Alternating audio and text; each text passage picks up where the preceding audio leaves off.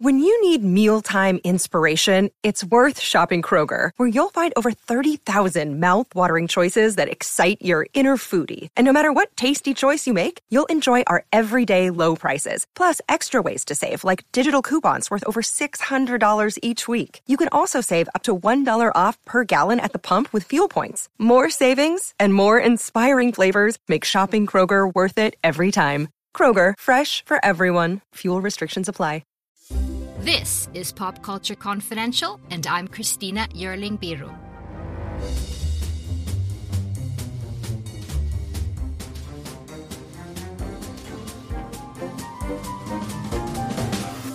Hello, everyone, and welcome to another installment of the Pop Culture Confidential Deep Dive. I am excited about this one. It's kind of personal, certainly for the director in question, for me, and lots of film lovers around the globe. Steven Spielberg, as you know, has always processed his childhood, his parents, their divorce, his traumas through his stories. Now he's returning with his most personal movie yet, The Fabelmans, literally an account of his parents. So, here on Pop Culture Confidential, we're going to prepare for that today. On this episode, we're diving into Spielberg's career from the point of view of how he has depicted, processed, and analyzed his own life, his parents, his traumas, and personal revelations through his career. Let me introduce my guest who's going to join me on this journey, a returning favorite, one of the best. He's Awards Watch executive editor and host of Chasing the Gold podcast at InSessionFilm.com. Ryan McQuade, welcome back. Oh my God. Thank you so much. That's so nice. Um, to be a favorite. Oh my God. Yes, um, you're yeah. asked for.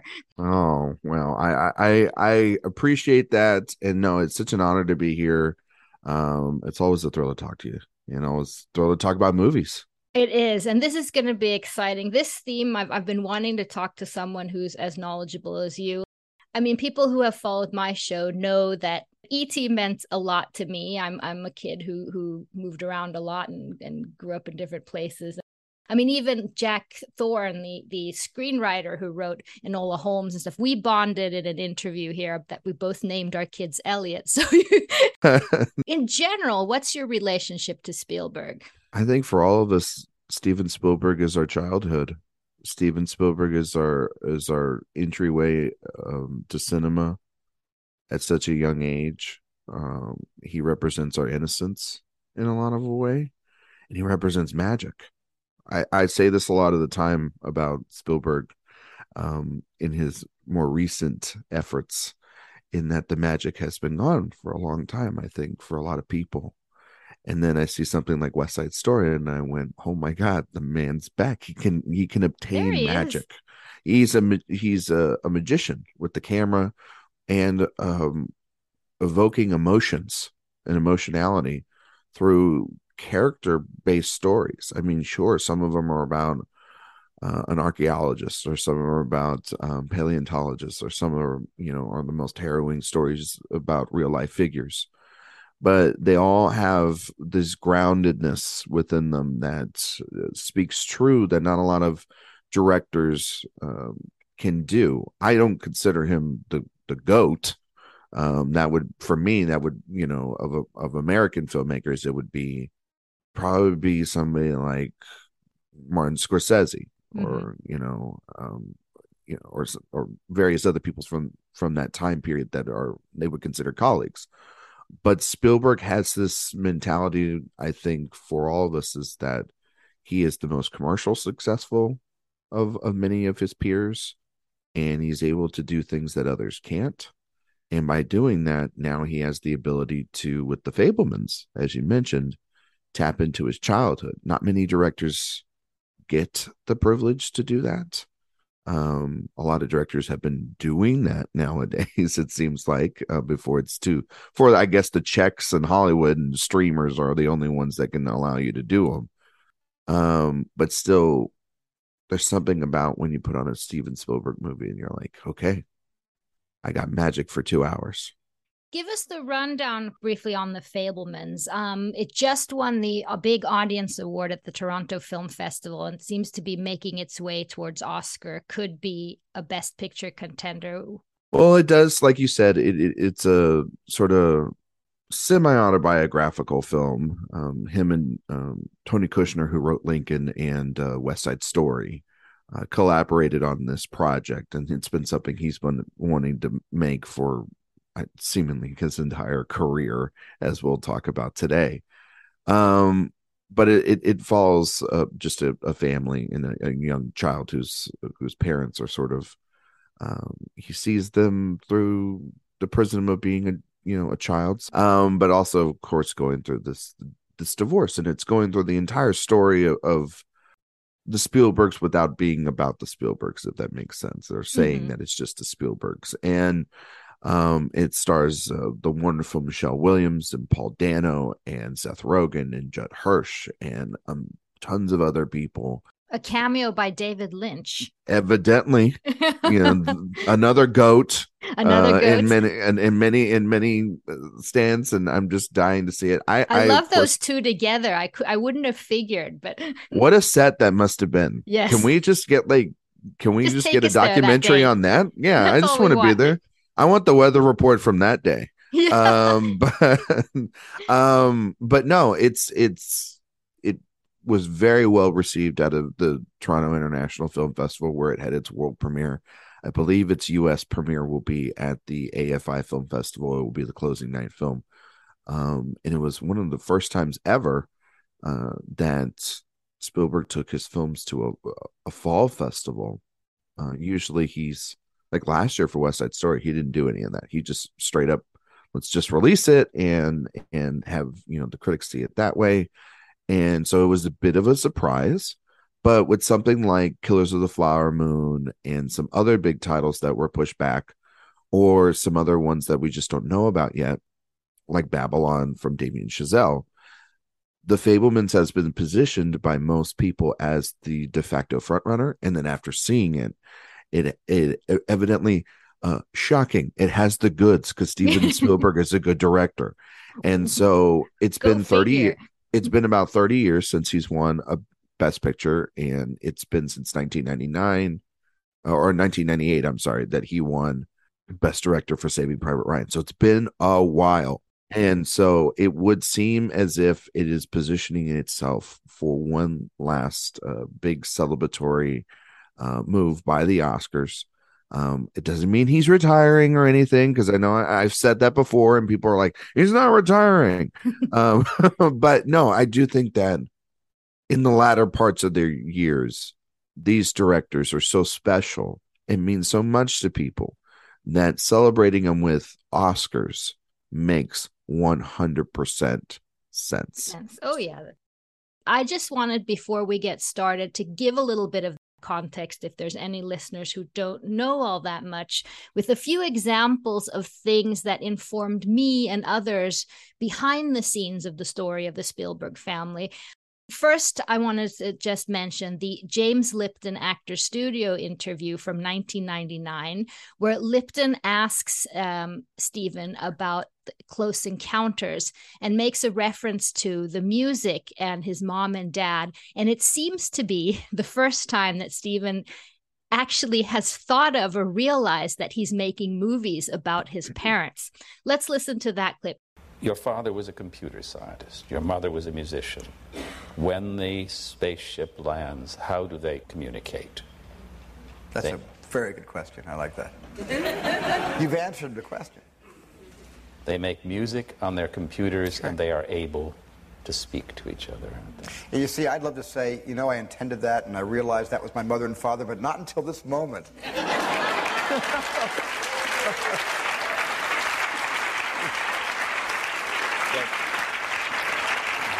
Thank you for that. Yeah, so that was a big moment for him, apparently. Um, and then just mention a 60 minute segment from 2012. Lesley Stahl is interviewing him, a deep dive interview.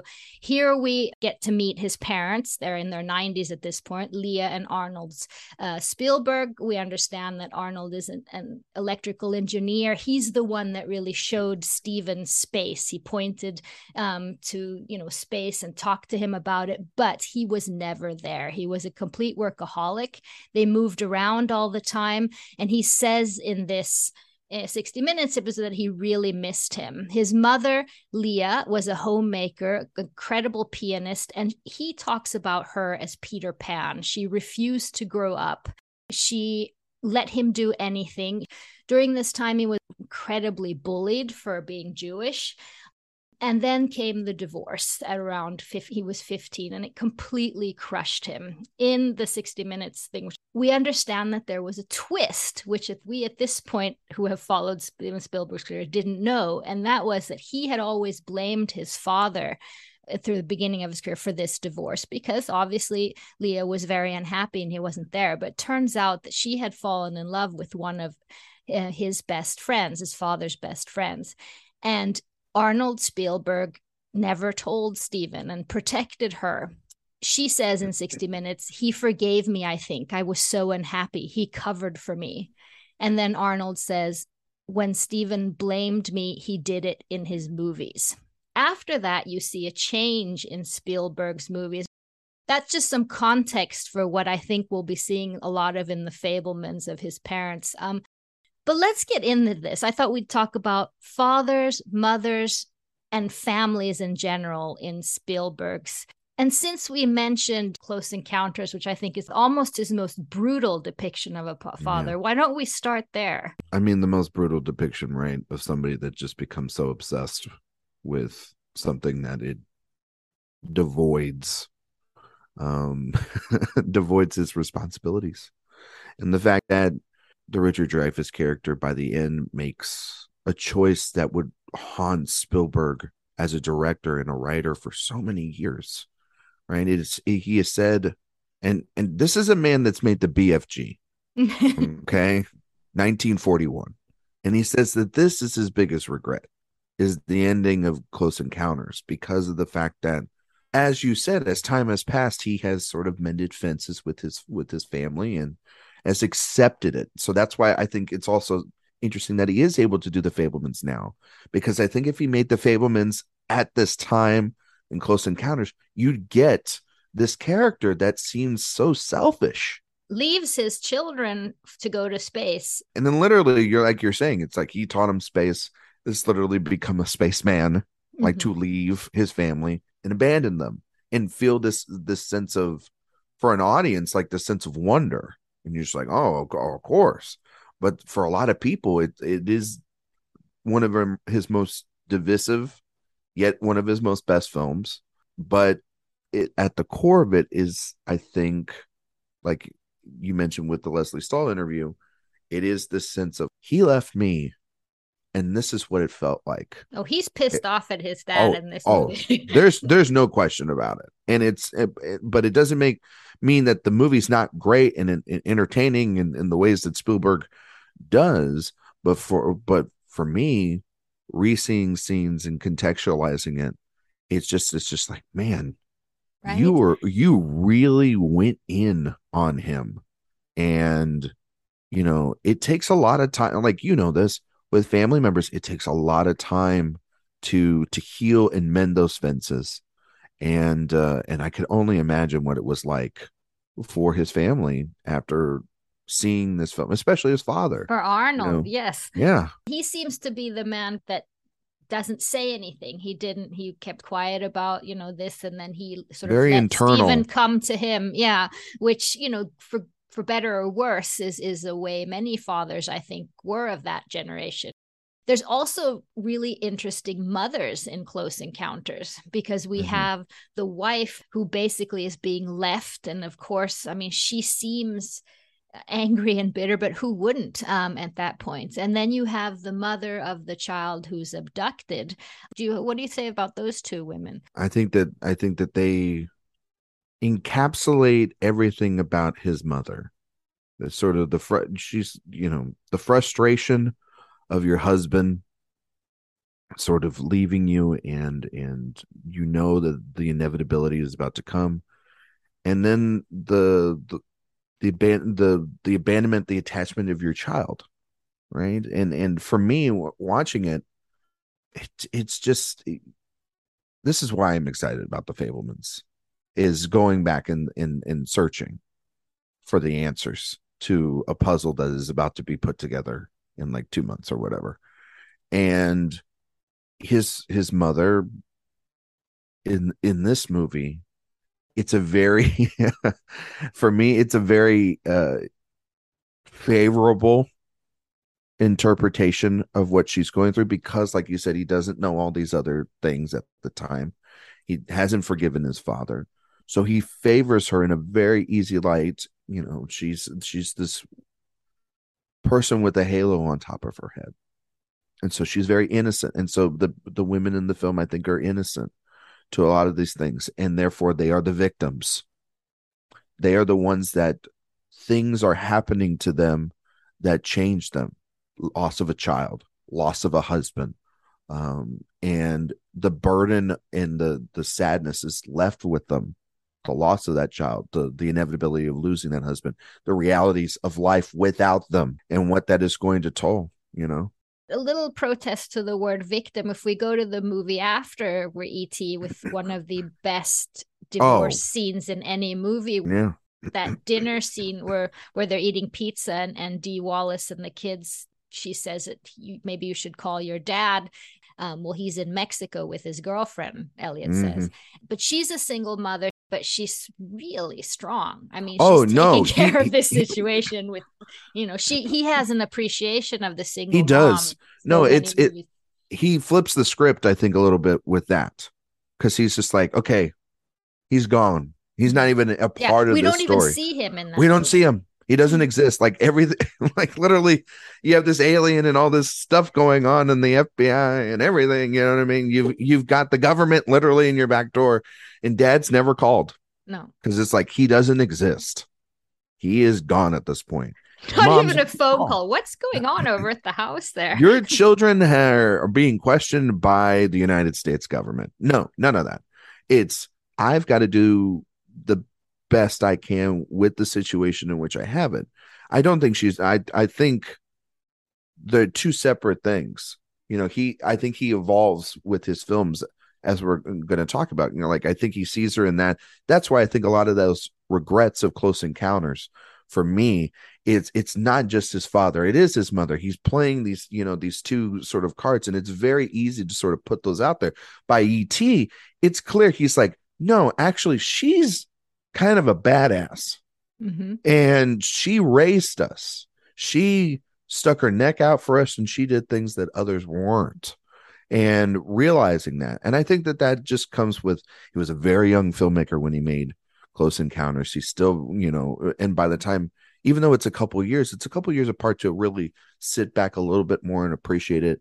You know, I think as you get into your 30s or whatnot, you just start to see things a little bit differently than you are, you know, um, in, in your 20s and then 30s to 40s. In life, it, you change your perception of yeah. your childhood and your family with every new moment in your life. You have a certain perception when university, and then when you have your own children, and then when you get your own divorce or whatever. And and he really has done this in the open all through his career and made oh, yeah. some like you're saying, I think it's so interesting that you're calling this, you know, these big regrets that he has there on film in his storytelling. Even before those two movies that we talked about, we have The Family and Jaws, which to me seems like his that's what he wanted. That's the beautiful nuclear family when they're sitting having dinner and the little boy and the father are, are mimicking each other's. You know, the boy is looking at his father, looking concerned, and he puts his hands on his face, and the father puts his in. It's such a touching moment. It's a completely different. You have this united, divided, and reunited family structures that he has in all his films. And he sort of started there, and then it just broke. it it does break and i think you know it starts there and then you see the sort of decline but then i think you see it rise up in in different ways throughout his the rest of his career The sort of appreciation. And I mean, it's not even just his parents, the internalness about him becoming a parent. Mm. I think of Alan Grant in Jurassic Park, um, of of a perfect example of a character in which he sees children early on and he's like abusing this child or whatever with like the claw, right? And then he has to. This is a guy who doesn't really want to have kids, and him and Ellie sort of talking about that, whether or not you see him and Ellie Sattler as like this ro- romantic couple is another conversation for another time. But he has to grapple with the fact that you know with the idea of being a figure for a child, being uh, essentially a hero, being a parent in that movie. That movie is about parenthood uh, for the majority of it, and weirdly enough, it's it's it's him kind of grappling with, I want to be the best version of a parent that I never got, maybe from my father, or uh, or as a duo with my mom and my father and the regrets and sort of the tendencies to want to back off a little bit. So when I see Jurassic Park, I see the dinosaurs and I see all that, but I also see a man struggling with the self of of knowing that he's he is at one point going to possibly be a father. Mm-hmm. And that's what separates that film from all the other Jurassic Parks is understanding that there's something more than just the spectacle. Right. It's the it's the it's the internal monologue that the director is bringing to it. Right. In that vein of character, we of course have Tom Cruise in War of the Worlds, oh, who yeah. I think is when when he Spielberg actually started to realize that he hadn't probably seen the divorce in its full glory and what really happened because there you have Tom Cruise, who's a divorced father, and he has to save his child he's basically been estranged from during this alien invasion. And at the beginning of the film, he doesn't even know how to sing a lullaby. And he sort of grows quite quickly in two hours but but anyway and this is another i mean cruise also did this in a way in minority report where he's also sort of haunted by a, a dead son and somehow in these movies he seems to be working out that maybe my father tried and would succeed eventually but the same year as minority report there's catch me if you can which i think to me is is my favorite um depiction of divorce or anything because i think that that is finally when he he uses another person's story we use other people's stories all the time as sto- as as uh, film lovers storytellers to just oppose those lives on our lives and so I think uh the when you asked me to do this topic, the number one thing I jotted down was Christmas in the window and catch me if you can. Frank Abagnale Jr. just runs off the plane out of um out of Carl's played by uh, Tom Hanks, uh, Carl Hanratty.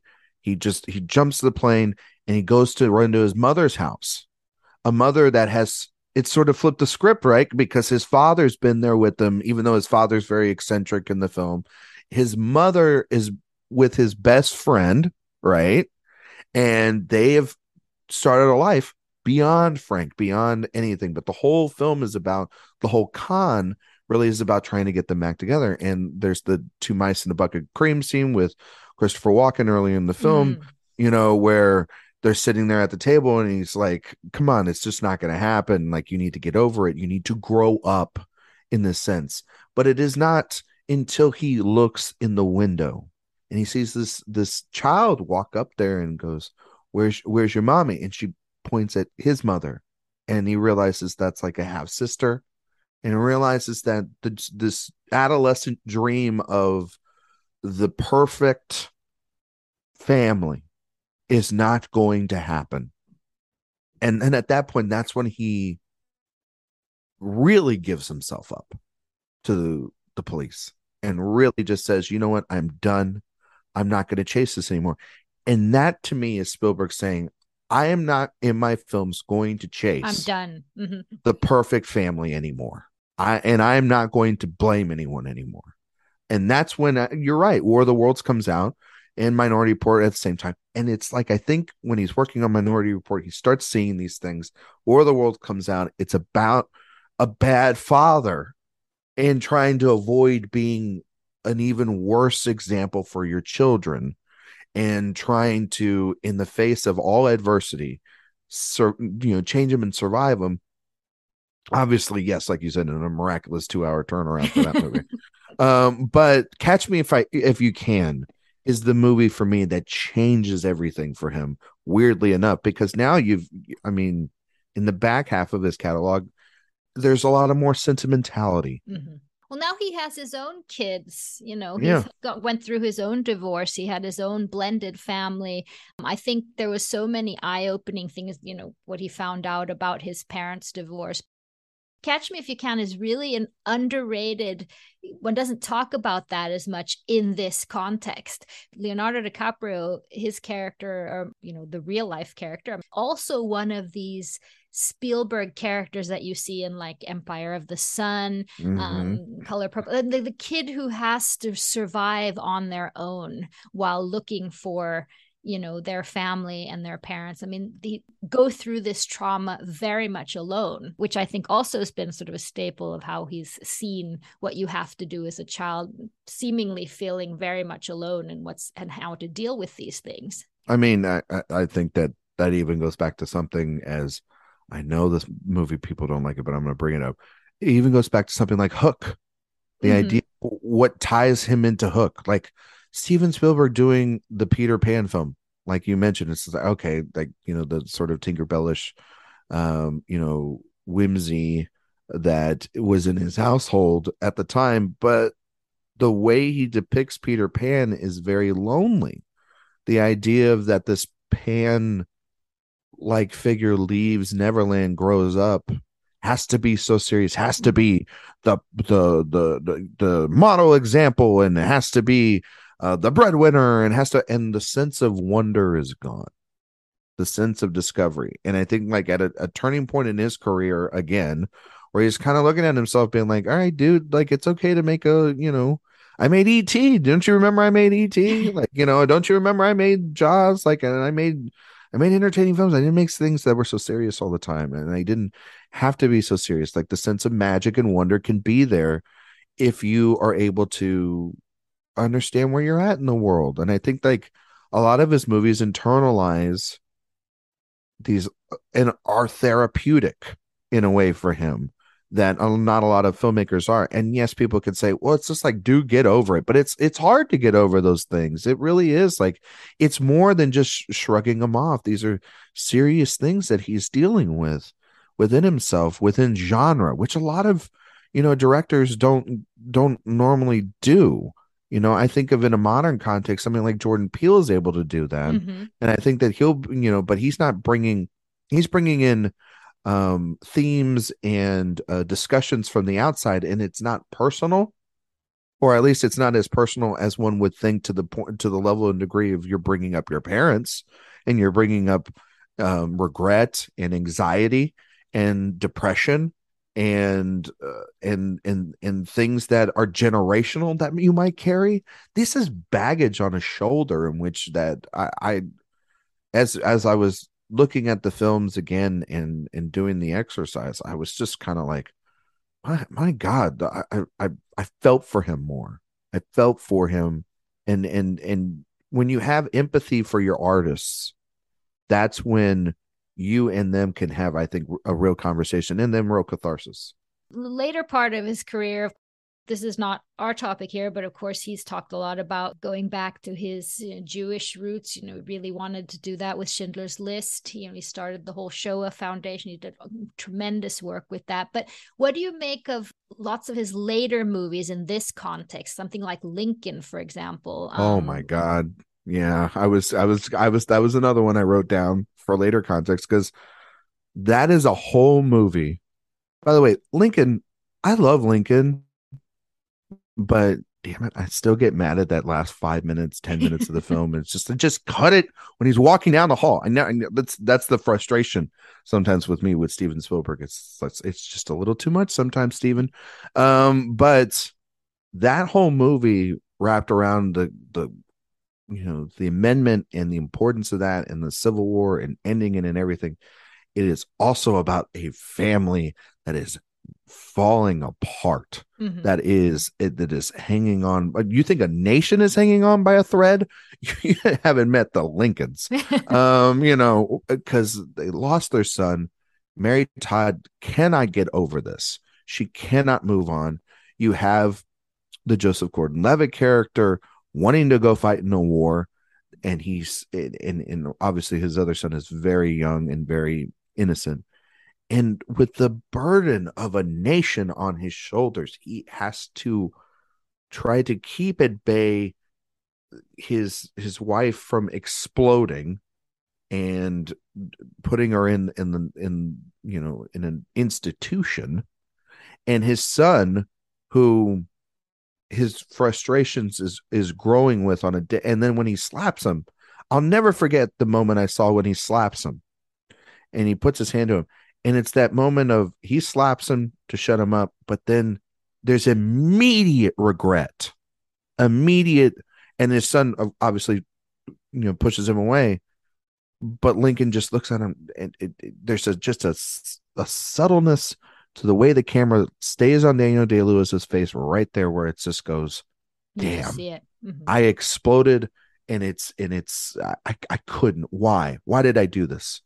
And I just I think that by then he's able to for me be able to take out the personal and just focus on the character here. I think as he starts getting past catch me if he can and past certain things and he starts looking at family dynamics and everything, I think that's when he starts seeing maybe other people rather than just himself. And I think that that's a great thing because then that means you're starting to heal. You know, he has the relationship with his father in real life. that, you know everybody's sort of trying to get together. You know, in in the in the best way that's possibly can.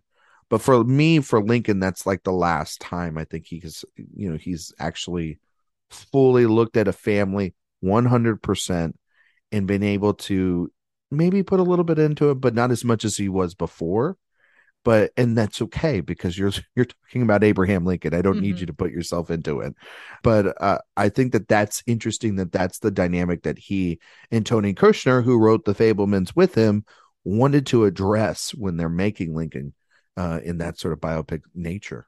It feels like he reaches a point post catch me if you can starting with that one where he also can really see the complicated dynamics of human relationships. I mean before it was eh, really interesting but much more you're bad you're good this happened i'm sad I'm like, I mean, I'm estranged from my father for 15 years. I'm not dealing with this. And then he starts to, you know, he's said it in several interviews that when he married Kate Capshaw, she's the one who really said, you have to make amends with your father and you have to talk.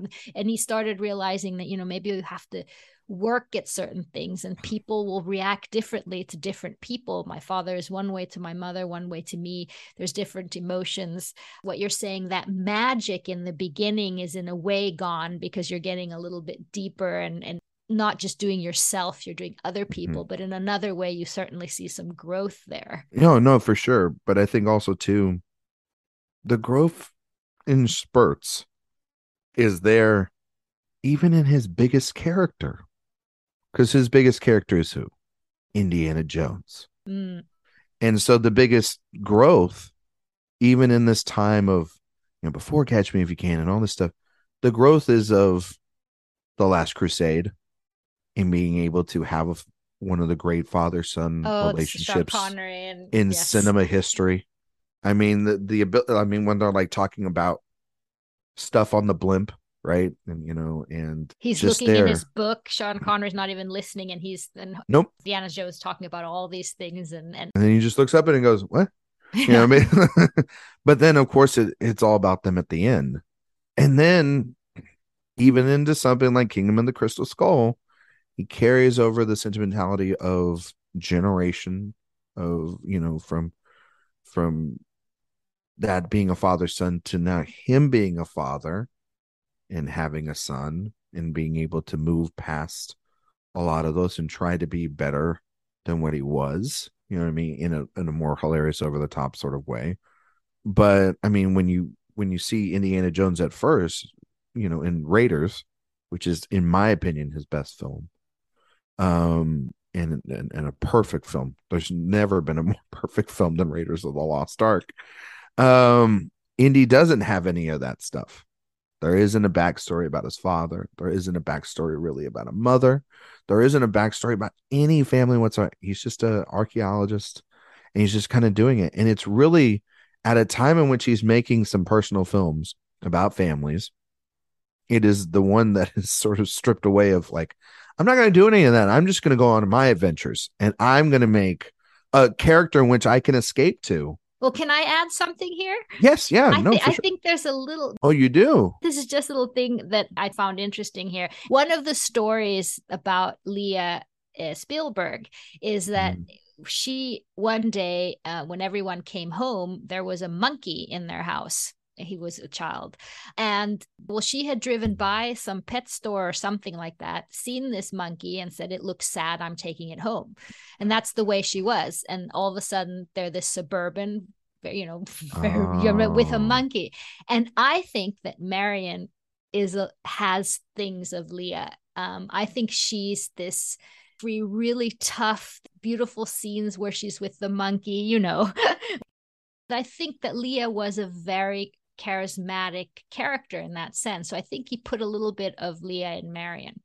Oh yeah. I mean, you're you mentioned it with ET, but especially with this, it's like I'm gonna build a tough female, you know, but also like elegant female character in the midst of this action spectacle.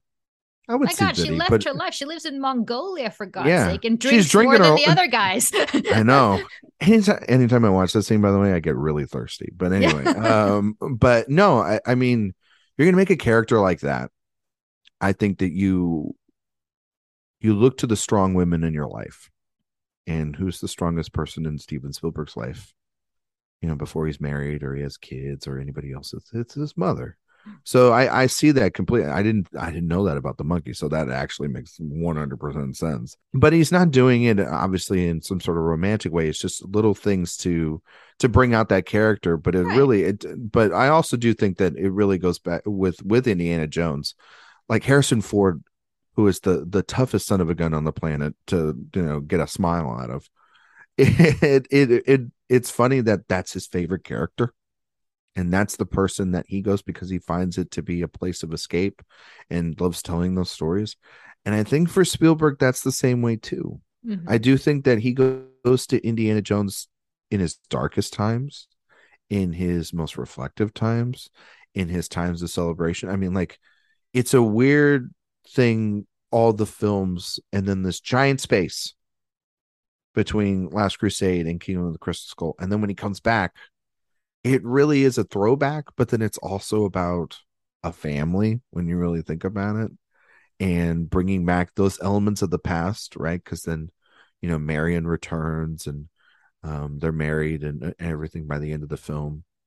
And sort of, reuniting, which he loves. he does a which- lot. which he loves doing that and being able to sort of, you know, take all those characters that he loves and put them in a place of safekeeping, I think, by the end and puts him almost in a place where he's at, has a child, sort of semi-retired, married to the woman of his of of his life. You know, um, you know, someone that reminds him of his mother in a lot of ways, and is able to challenge him and able to push him. You know, Kate Capshaw is is somebody that is it's you know has been around a long time with Steven Spielberg, and like you said, was able to push him to reconciliation with his father, and that's that's in Kingdom of the Crystal Skull. You know, you're talking about a father that wasn't there, an absentee father, much like Sean Connery. But by the end, there's a relationship there. There's something to build on. And uh, so, yeah, it's really interesting, even with his biggest character, that he's able to to tackle that in a certain degree. What do you make of the relationship with Short Round? I think that that's like a precursor to what we see later, but I also, you know, I have a mix. I always have mixed feelings about Temple of Doom. It's not my favorite Indiana Jones. It- that also that character I have issues with, uh, just in general from a cultural standpoint. Um, but I do think that you'd be a fool not to see that Your brain needs support, and new OLLY Brainy Chews are a delightful way to take care of your cognitive health. Made with scientifically backed ingredients like Thai ginger, L-theanine, and caffeine, Brainy Chews support healthy brain function and help you find your focus, stay chill, or get energized. Be kind to your mind and get these nootropic chews at olly.com. That's O L L Y.com. These statements have not been evaluated by the Food and Drug Administration. This product is not intended to diagnose, treat, cure, or prevent any disease. That's Indiana Jones also too, much like Alan Grant seeing this child and being able to The man who doesn't think he wants a child or a relationship. the tough is sort of stuck exterior with one. Yeah. yes and uh which is which is really interesting i think he cares more i think he cares more for short round in the film than the female in the film Oh yeah. um and um i think that you know when he strikes him right? Because there's a moment where he strikes him if i'm not mistaken. Mhm. um there is regret once he gets out of his trance and it's like this like no that wasn't me. And it's also like too it's like a moment of when we get to our most uh, corrupt our most taken by anger and violence right? That we we we get to that place but that's not really who we are you know? So i think that there's a little bit of of that in there too.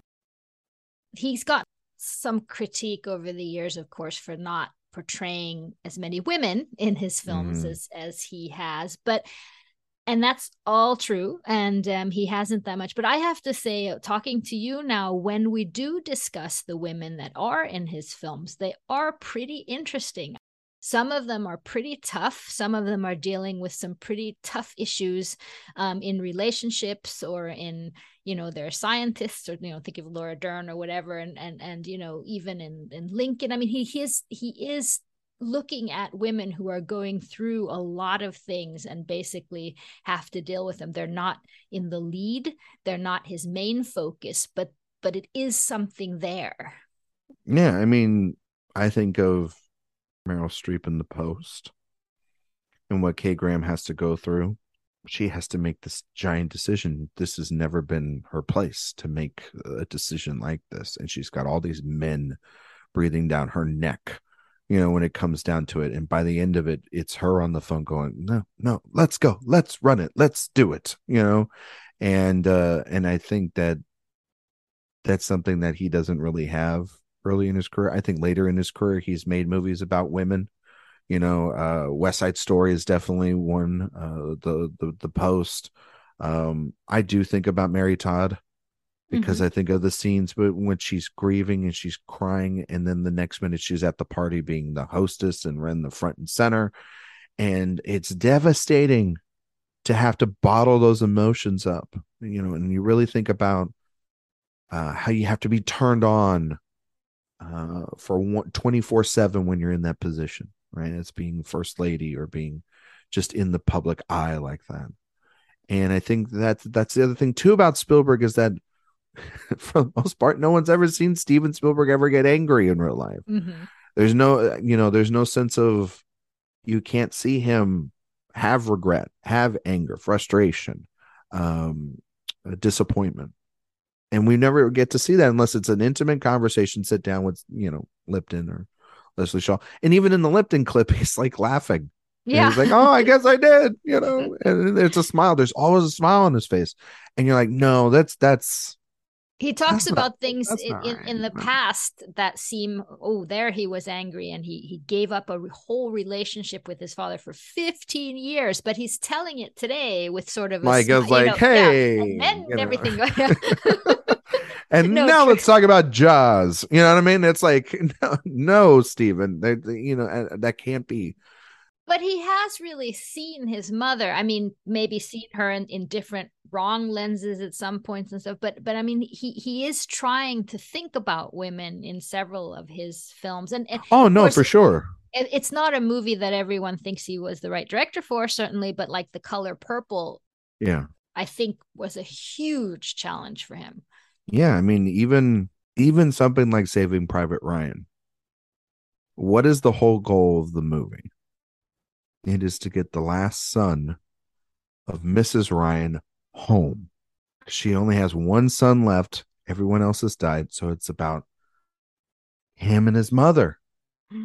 really when you think about it through the war and the spectacle and everything and it's it's it's literally him just saying at times i felt like it was just me and my mother on an island and uh, you know i find that to be really interesting as it, of a hook for him to no pun intended to get in and to get into that giant war film and to get into that like one of the more macho films is about a group of these strangers sacrificing themselves to get this one kid home to his mother.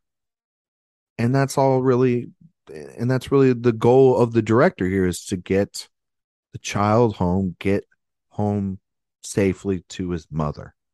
And that when I started thinking about that too, I'm like, that's right. That's that's that's exactly what he's trying to do. And then I think about the terminal which is another film that people don't like. I, I like The Terminal. And that whole movie, the determination of that character to want to bear tribute to his father and jazz and the thing that they connected with. And, you know, you'll probably see it in the Fabelmans, the connective tissue of both of these parents and his influences on film. But for but for me, I look at both those films and they're minor details, but they're the whole thrust of an entire character arc and a story. Of one is about the mother and one is about the father. Mm-hmm. And ultimately, that's where our main characters end up at the end.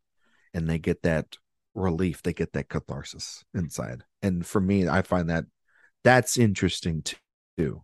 Because I mean, you wouldn't think of it when you watch those films, especially the Terminal, because nobody watches the Terminal except me, evidently.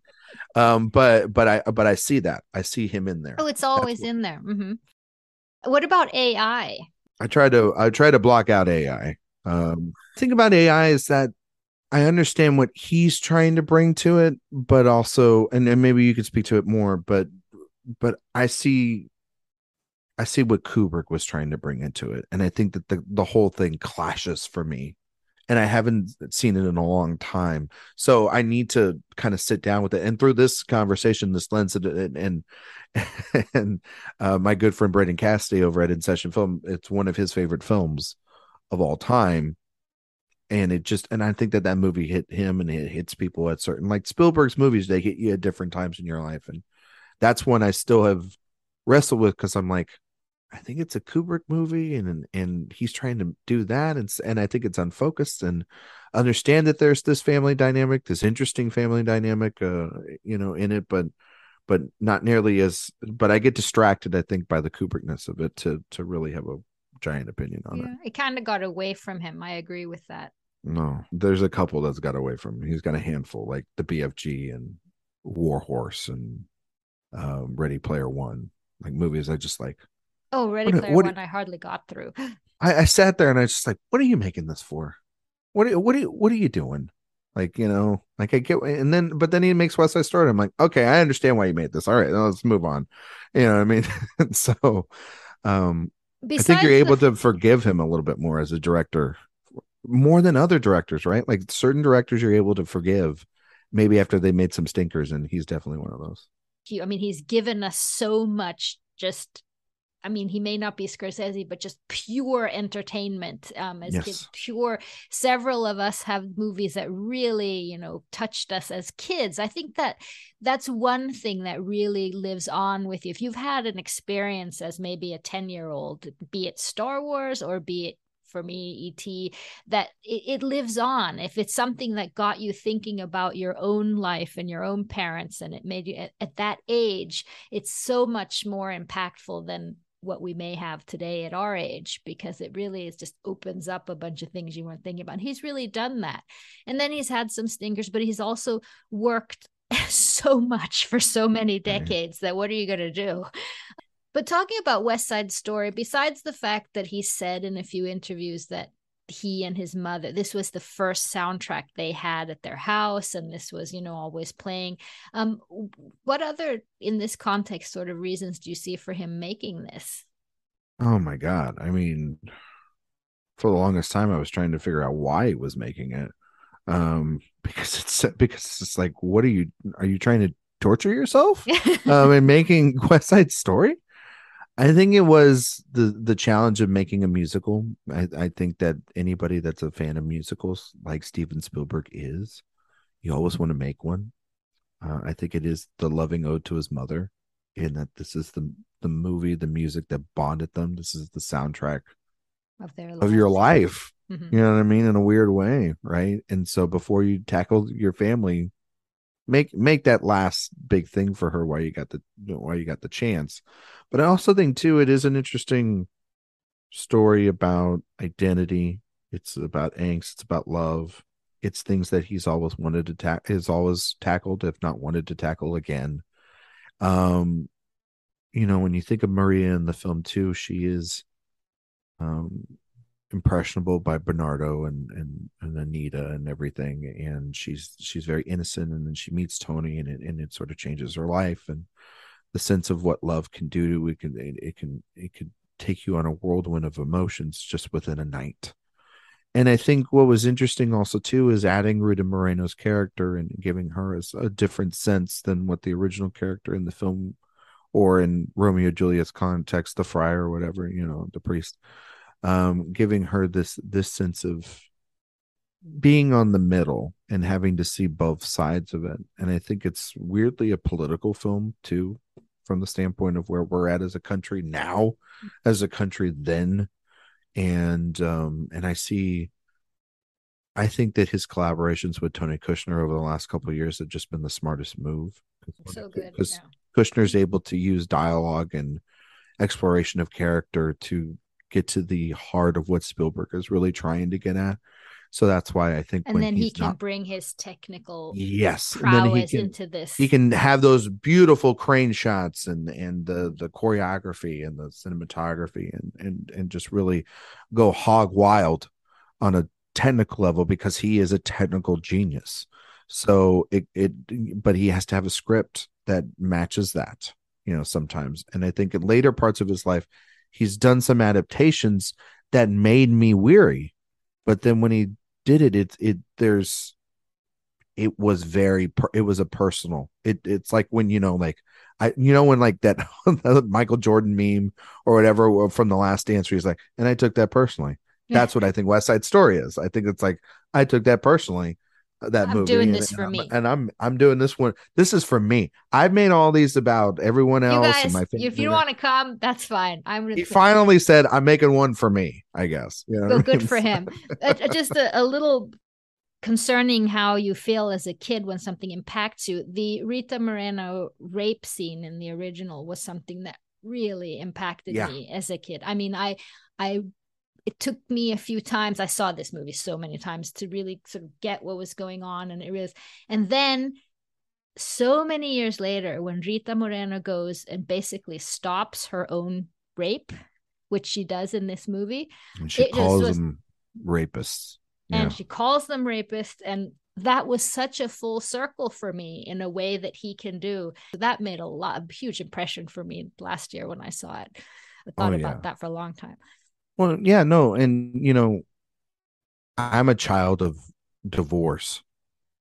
And so watching his films over the years when he has the the ability to just kind of look at everything as we're as we're talking about I I grew up on musicals and I grew up on West Side Story and Singing in the Rain and you know Sound of Music and and anything Roger anything Rogers and Hammerstein I could put you know Sondheim anything in the house you know that he could put. And I think that that's the other thing too is musicals are fantastical right? They're the ultimate escape. You know, like you have to you have to stretch your imagination to the point in which you think that you and I could start singing at any moment you know about anything. You know if you're in a Sondheim musical it's about you you know anything. And so I think that that is an inspiration to him in probably times that were very troubling. You know like you know divorce it divorce uh not to get too personal but you know my parents do not have not done it the way that everybody has. Like my parents you know in the midst of their divorce my mother uh, developed breast cancer. Oh, and so it really it really changed the dynamic of our family to petty squabble like two people these two people just can't be together. And so ultimately what's best is us to raise our child and do it in a civil way. And so therefore you know my parents they still talk all the time and everything and it's you know it's never been um there's never been the estrangement that Spielberg has with his family. And so i i i sympathize because i know that i'm in a, a, a very place of, of of of uncharted territory for so many people. But i also i watch his films and i still see the same things like catch me if you can you know you know all the films that we've talked about. I watched catch me that you can in the theater. I was a very young kid when i saw that film probably too young to see it you know probably shouldn't have seen it in the theater but i did. And i just remember watching that movie and I didn't get out of you know usually I get out of my seat and I, I don't walk out of the theater. I still do that now and then. I'm like, okay, goodbye. I don't want to. You know, I'll, I don't want to talk to anybody about this. I want to kind of sit on it.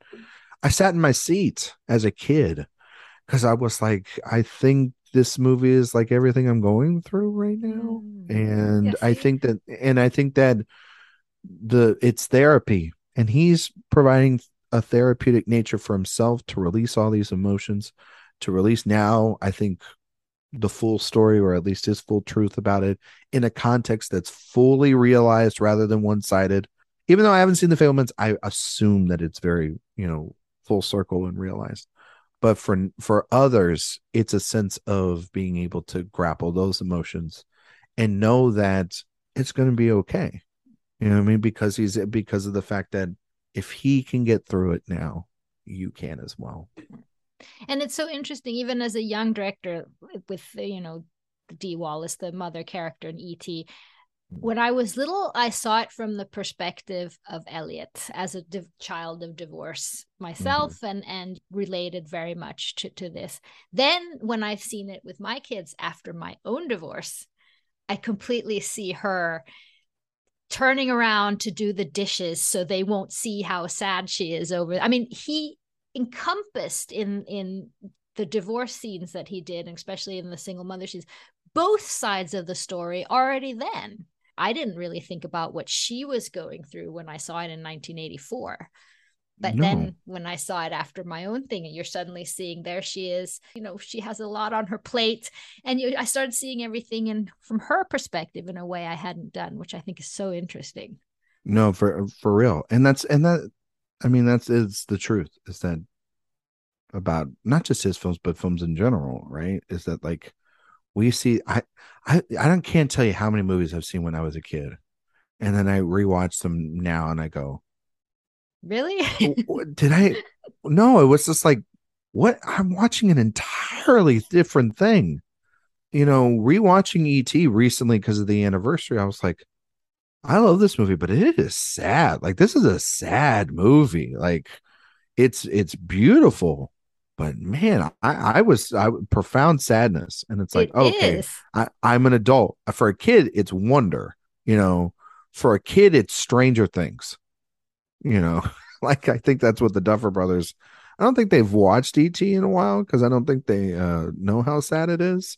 Um, they they see the they see the the adventure Mhm. and you see that as a kid and that draws you in but then it's the it is the sadness. It's the dynamic of a family. It's it's having to fight for what's yours in a in a in at any point of peril.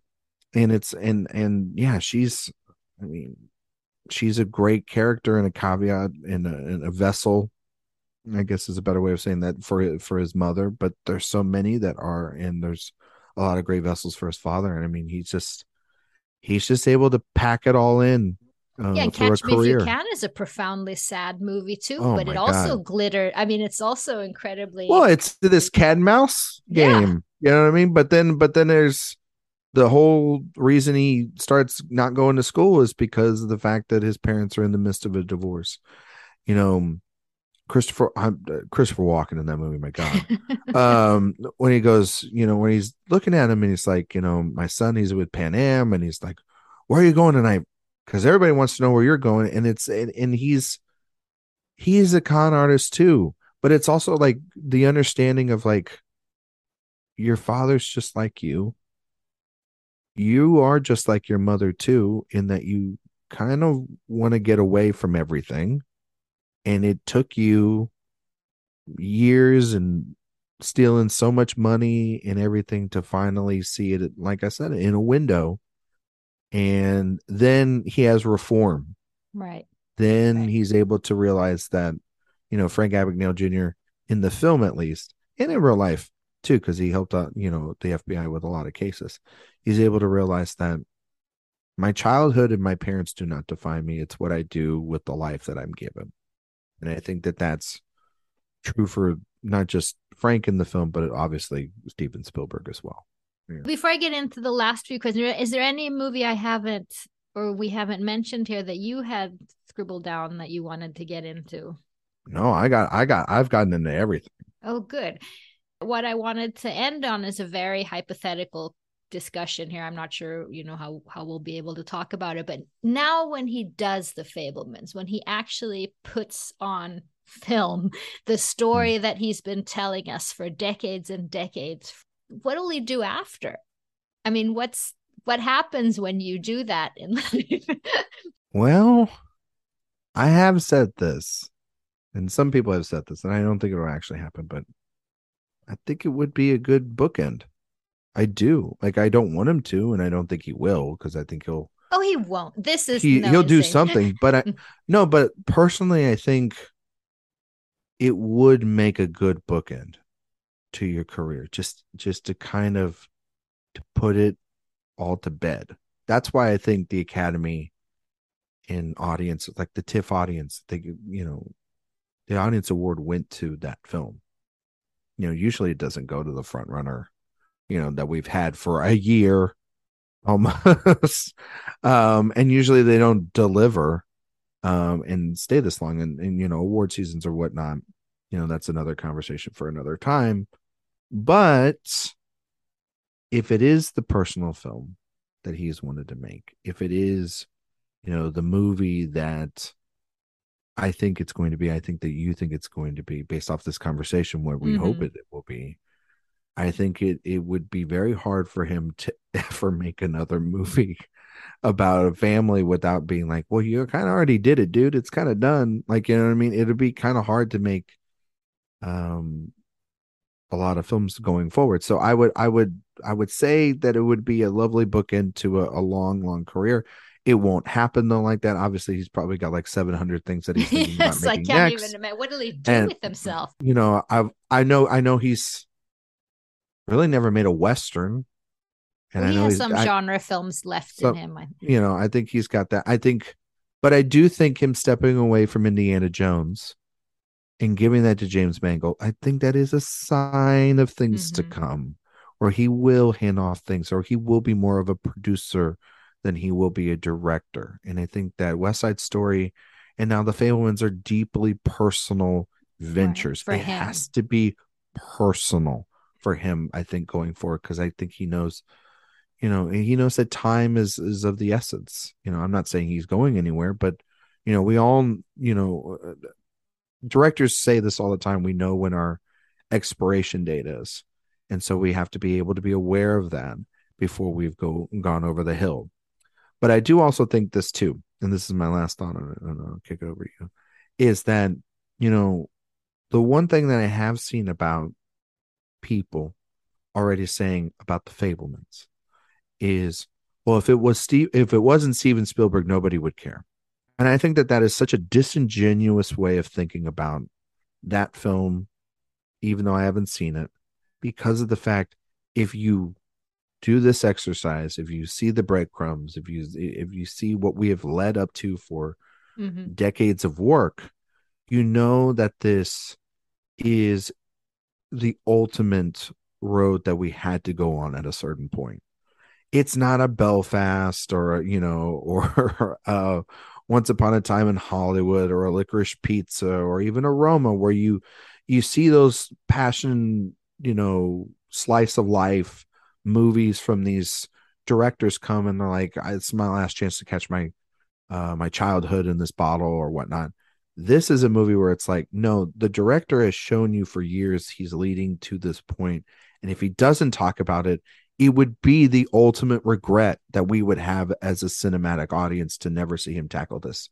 So it's vulnerable and it's uh and it's it's deeply um just perfect in my opinion that he's doing it.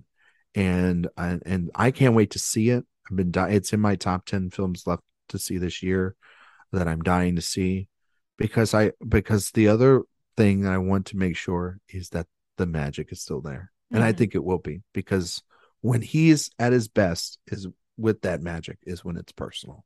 I just want to add on to that. You talked, you, you mentioned the word vulnerable. That's what I think is when he's at his best and when he's really affected me is when he's actually being very vulnerable, when he's showing people at their absolute, you know, mothers and fathers who are not handling it well or who are at their lowest point and, and trying to succeed, um, who are making mistakes, who are, and for him to sort of make this bookend after the tr- the emotional journey he's taken where he's gotten things right he's gotten things wrong he's been emotionally traumatized but also maybe seen things harshly um, and not opened up until much later. And to just put this out there and show it all i think it there's a certain amount of bravery to that for someone in his position Hmm. he could No, be doing the yeah. ridley scott what, what are they almost contemporaries you mean doing house of gucci or something this is Oh my this- god, please please no,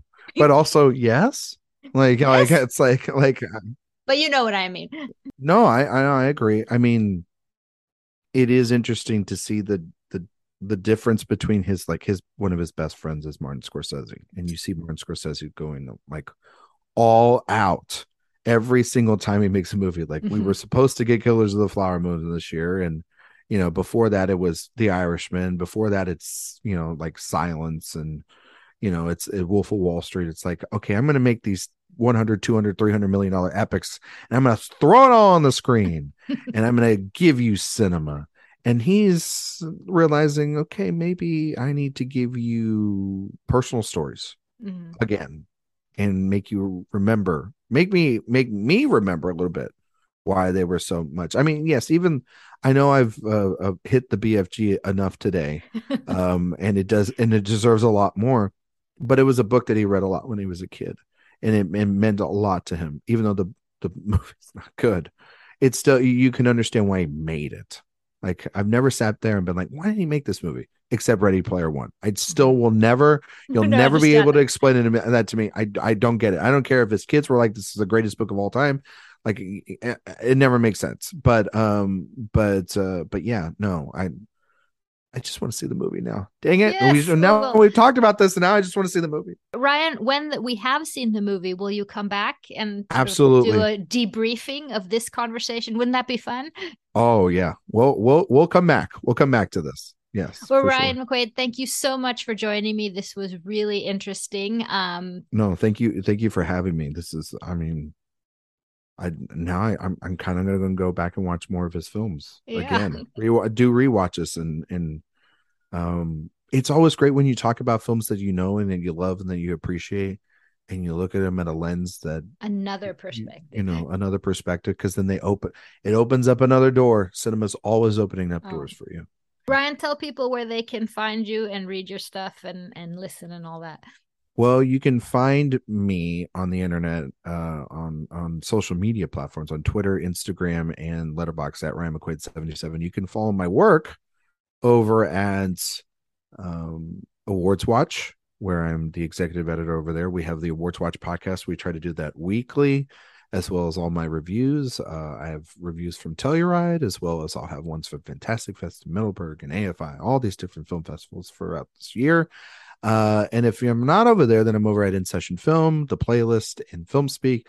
And over at In Session Film, I do the Extra Film podcast, which we're actually in the middle of a Martin Scorsese movie series right now. So Marty was a lot on the mind, and now Spielberg's a lot on the mind. So these two friends are are definitely on the mind. You do the And next uh, one on Spielberg. we should no. Well, the main well the main show did one on Spielberg, so they've they've done a whole full thing on him. But uh, I, I've always wanted to to dive into his films more and, and more. So may, maybe maybe we'll just have to do another one. Um, but uh, but yeah, you can find me all there. And thank you so much for for having me on again. It's uh, Thank you. the best. And thank you to the listeners who have been listening. This is Pop Culture Confidential, a part of the Evergreen Podcast Network. Bye, guys. Bye, Ryan. Hi there. I'm Heather Drago. And I'm Sarah Saunders. We host the podcast That's a Hard No about saying no and setting boundaries. So you can become that true and empowered you that this world needs. Saying no isn't just okay, it's the key to living an authentic, fulfilling life. I'm a licensed professional clinical counselor, so while this podcast is in no way a replacement for one on one therapy, I suppose I know what I'm talking about. I'd say so. We talk about learning to say no and set healthy boundaries and how it impacts mental health, physical health, relationships, parenthood, and more. Subscribe wherever you get your podcasts and visit our website, hardnopodcast.com. We're here to help you find your no and say it unapologetically. That's a hard no.